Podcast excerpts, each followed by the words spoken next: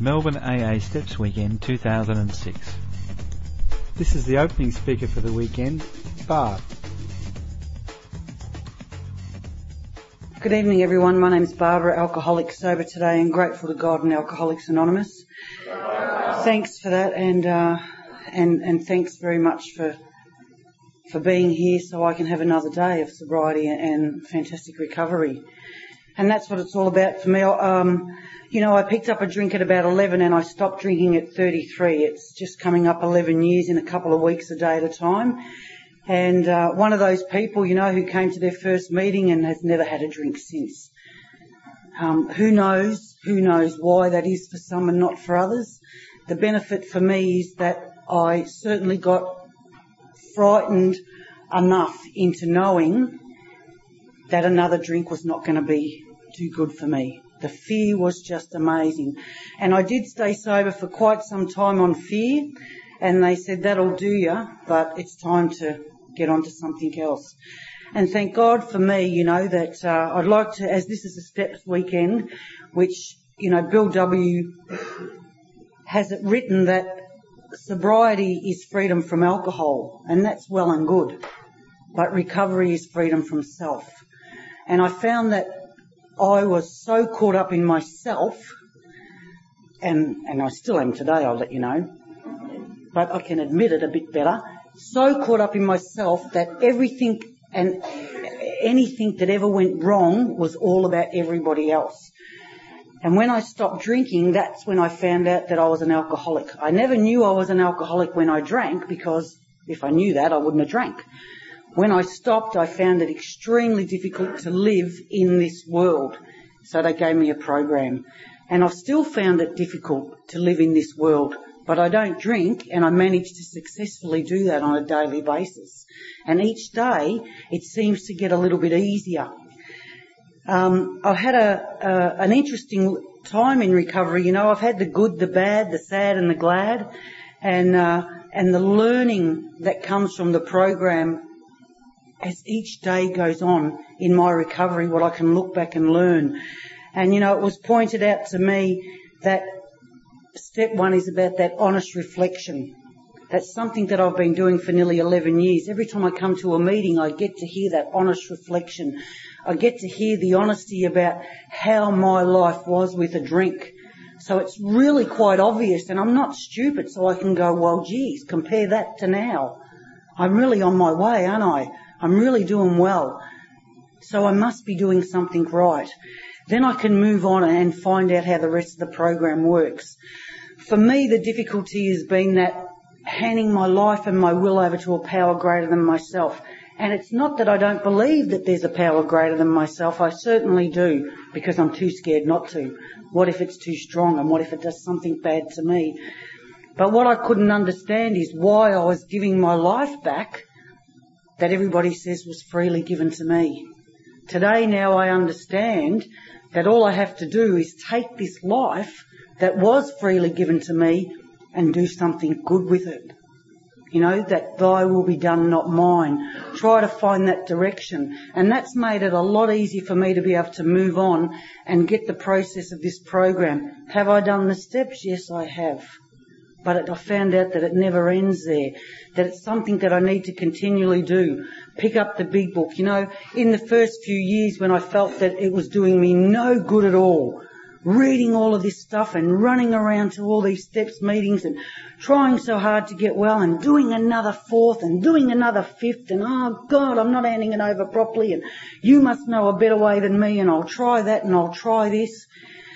And this last couple of weeks for me, you know, it's funny how it takes something that is quite out of the ordinary to happen and for you to get through those experiences to realise just how much the program's working in your life. Over the last um, few months, I've been off work for five months on sick leave, and um, they haven't been able to really find out what's wrong. You know, they give you some names of different things, fibromyalgia, the body aches, and and so what, you know, I really thought it was such a big deal, but I found out, you know, 50% of Australians had got it, so I thought, well, it's not that exciting to have, is it? So I got, I got a little bit of identification with that, that honest reflection. I got that stuff about how it is, how to deal with it, how to get on with it. Anyway, through the x-rays and the different symptoms and the different pains, because I'm sober and I'm able to be persistent and I'm able to say, yes, there is something wrong. You can't just fob me off. They did some scans and some x-rays and they found a mark on my lung. And what did I do when I found they said that? I said, okay, so what's the deal here? Off to the specialist. She explained to me, drew some pictures and said, look Barb, if it looks like that, we send you on your way. If it looks like this picture, it's typically cancer. Yours looks like that picture. I went, okay, so what's next? The specialist explained the whole thing straight out, step by step, very, very clearly, just how I like it. Straight down the line. What do we do? We do that, we do this, we do that. Off you go next week to the hospital. Have one of those, you know, things up your nose, down your throat, into your lung, a scraping, a sweeping. They do a washing. All this, you get your lungs washed out. Like, who gets that done? Fantastic. So you go there for that, you know, very scared, a little bit panicky. But I didn't make the mountain, you know, out of the molehill. I found that how, how much and how hard I've been working at this program over the last 10 years, 11 months and two weeks that I realised, geez, you know, you're not too bad at this. You're really just fronting up here. You're dealing with what's supposed to be done and you're getting through it. Today I went back and had a PET scan. You know, we made a few jokes about that. We were looking for a few pets to take in and, you know, thinking that, you know, how they do that cat scan. No, you know, you've had the cat scan and the only pet I've got is a dog and he didn't really want to come and so I went and had that and anxious and a bit of anxiety again. And I can tell you now, I went to have one of those things done quite a few years ago to look into my stomach you know, when you drink a lot and you get a lot of really strange pains and things. I actually got off the bed and walked out of the hospital. Where this time I just stayed there and, and took what was to come. And here I am again tonight. You know, I walked out of that hospital today. I didn't take any of the sedatives. I didn't need to. That's not, I took them because I didn't need them. Not that I'm a smart aleck, but I found that I could go through the procedure without any of those things. And here I am tonight. And I've been reflecting a lot in the last couple of weeks. And, and it's been interesting. If you want to be catapulted into learning about how to live in the day, this is one way that it's happened for me, to live into the day. Yes, I can still make plans because I'm not going to die, and that's not what it's about. It's about the realization that here are the promises that are in the big book of Alcoholics Anonymous that I can now handle situations which I've proved through honest reflection that used to once baffle me. And I've got through that. And I'm here where I'm meant to be with my really honest to God family that has been with me daily for nearly 11 years. I can't say that about my actual family that I was born into through this experience, you know, I have a 24 year old daughter that when I came to Alcoholics Anonymous, she was 13 years old and I used to belt and belt and scream and swear and she was such a pain in the neck. You know, but I loved her, if you ask me. Of course I loved her, whatever that was. I came here, you know, and I, I had this crazy daughter and, and, she had a crazy mother and over the years, you know, my daughter picked up some bad habits. She smokes. She's not a drinker. She's not a drug taker. She's a, a bank manager, 24, not too damn shabby. I'll take the credit too, I'll tell you, for coming here. And when I rang her last Friday and said, you know, look, I've got to go and have these tests. This has happened, blah, blah, blah. And look, love, you know, I really like you to stop smoking because I don't want you to have to tell your daughter this and she hasn't had a cigarette since. And it's a week today. She goes to the gym every night. She's off to the footy tonight, of course, the Lucky Duck at Collingwood, and uh, she's off to the football and she doesn't smoke, you know. And and I spoke to her and she said, "Oh, I went outside today, Mum. I was a bit anxious and I looked in my bag and I was looking for something and I went, oh, you don't smoke." Already within the week, the positive way that she's speaking to herself I can only take the credit for that too, of course.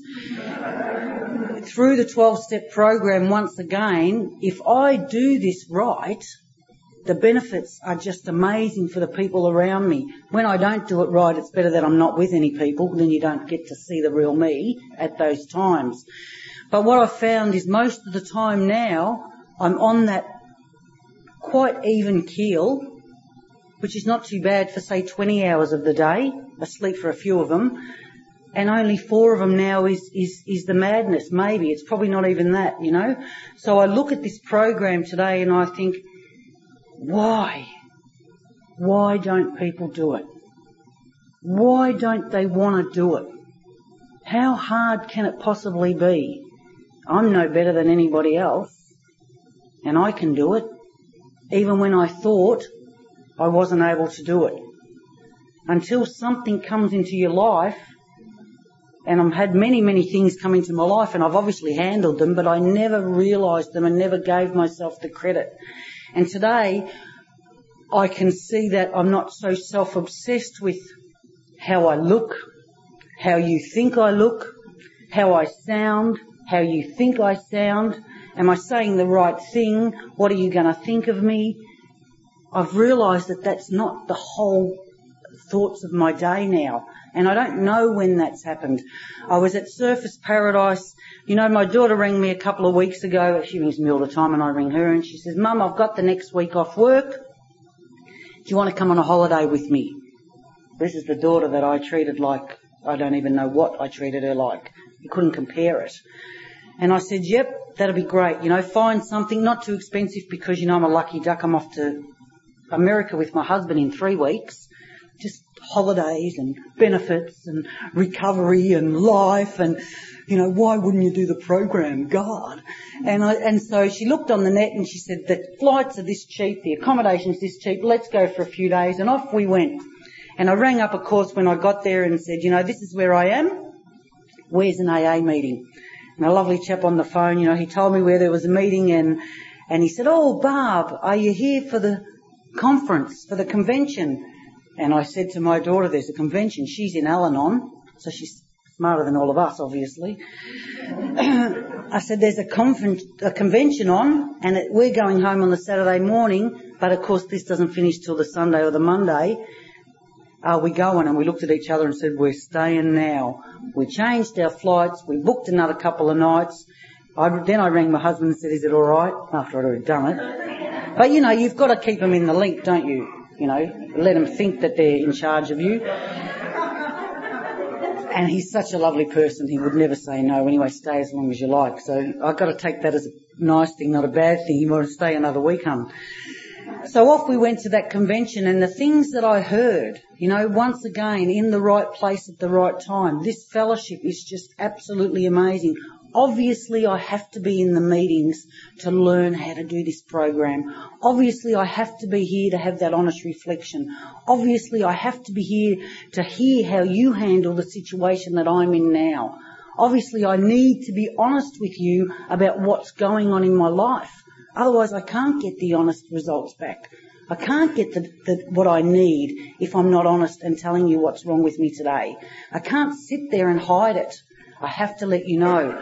We went to this convention and um, I think I've still got about five minutes remaining, but Janet's my, you know, a friend of mine. I've paid her a little bit on the side and went to this convention, you know, and I went to a spiritual concept meeting and my idea of a spiritual concept meeting is you listen, I'll tell you how it was for me and I'll tell you how it is now and you be the judge if I'm spiritual. And I thought that was it. And it's not too bad of a concept because my life was really crappy. I was treating my daughter really badly and I'm not doing it now. So I'm pretty spiritual. But a bloke stood back and he said, you know, when they come and ask me to share on the spiritual concept meeting, I thought to myself, why are they asking me? I don't believe in God. And of course everybody went, oh my God, he can't be saying that. And he said, but I realised that Alcoholics Anonymous is not about God. It's not a God show. It's a spiritual show. And I am spiritual. So he shared at that meeting. And thank God for that once again, because that's been my biggest difficulty. I can do all of this stuff, all of this stuff, but sometimes I'm not quite sure how good or how honest or what I'm feeling or how I'm supposed to be in this. if your God is better than mine, or am I supposed to get on my knees at the side of the bed when everything else fails? Am I supposed to hand it over and give it to him 50,000 times a day and take it back? How disappointing is that? You know, I hear people say, I give it to him and then I take it back. I think, I'm not going to give it to him because I don't want to be disappointed in taking it back. You know, and it was real, revealed to me that the spirituality, you know, the spirituality is, is from me. And through that meeting and another meeting when a gentleman said, you know, I don't give it back, I don't hand it back and say, here God, here's my life and my will, I don't want it. I just ask for thy will be done, not mine. Now I've learnt how to steer that into a better direction that's comfortable for me. I understand that I am that child of a higher being, which is really quite comfortable and, and, and quite nice to be a child of somebody so great and wonderful better than the family I really did come from. Not really. They're lovely people. But better than that disillusion that I had and that, that disappointment that I had where now I can just say each day, please God help me to say the right things to others and to myself. That's been the biggest thing. Never could I say the nice things to me. And the other spirituality thing that he said, and that's what's taken away that self-obsession for me today. He said, if I'm looking in the mirror and I'm thinking I'm too fat, if I'm looking in the mirror and thinking I'm too thin, if I'm saying, aren't I lucky with this beautiful house? How unlucky I am that I don't have a house. He said, that's not spiritual. And it sat with me so well that I don't have to worry about these things anymore. I just actually have to be and keep on asking for those nice thoughts to come for me so I can then project them onto you. What a lovely place I've been in over the last few months. Only because I've kept coming here, kept on listening, kept on doing this to the best of my ability, even though I hadn't thought it was right. But when all else came to be very, very difficult for me and I found that life was a little bit too hard and not giving me what I wanted, I found that I've been doing this program because I wouldn't be here at the place I am without it. So it's that when all else fails, Alcoholics Anonymous and the program is there. And thank God for that. And tomorrow, who knows what lessons I'm going to learn. But if I drink, I don't get that opportunity. I love what it talks about, that alcoholics give up on the 23rd hour. Many, many times I've wanted to throw the towel in. And it's not that I've really wanted to drink, it's just that I haven't wanted what's been there for me. And I haven't known that I could turn a corner and take that other path. Stood at the turning point, standing at the crossroads, always wanting to turn the wrong way. Now I know the right way to turn if I just keep on asking for thy will be done and not mine, and I keep on doing that honest reflection all the time, I know that I won't drink. And the other thing that was said to me, and I'll finish now, thank you so much for your time, is what I do today is what's going to guarantee me sobriety tomorrow. Thank you so much.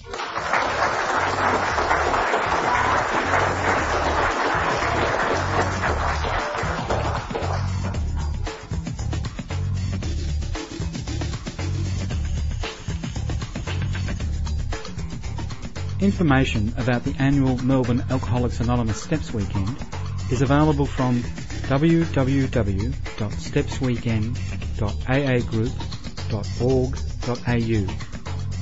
Thanks for letting us share.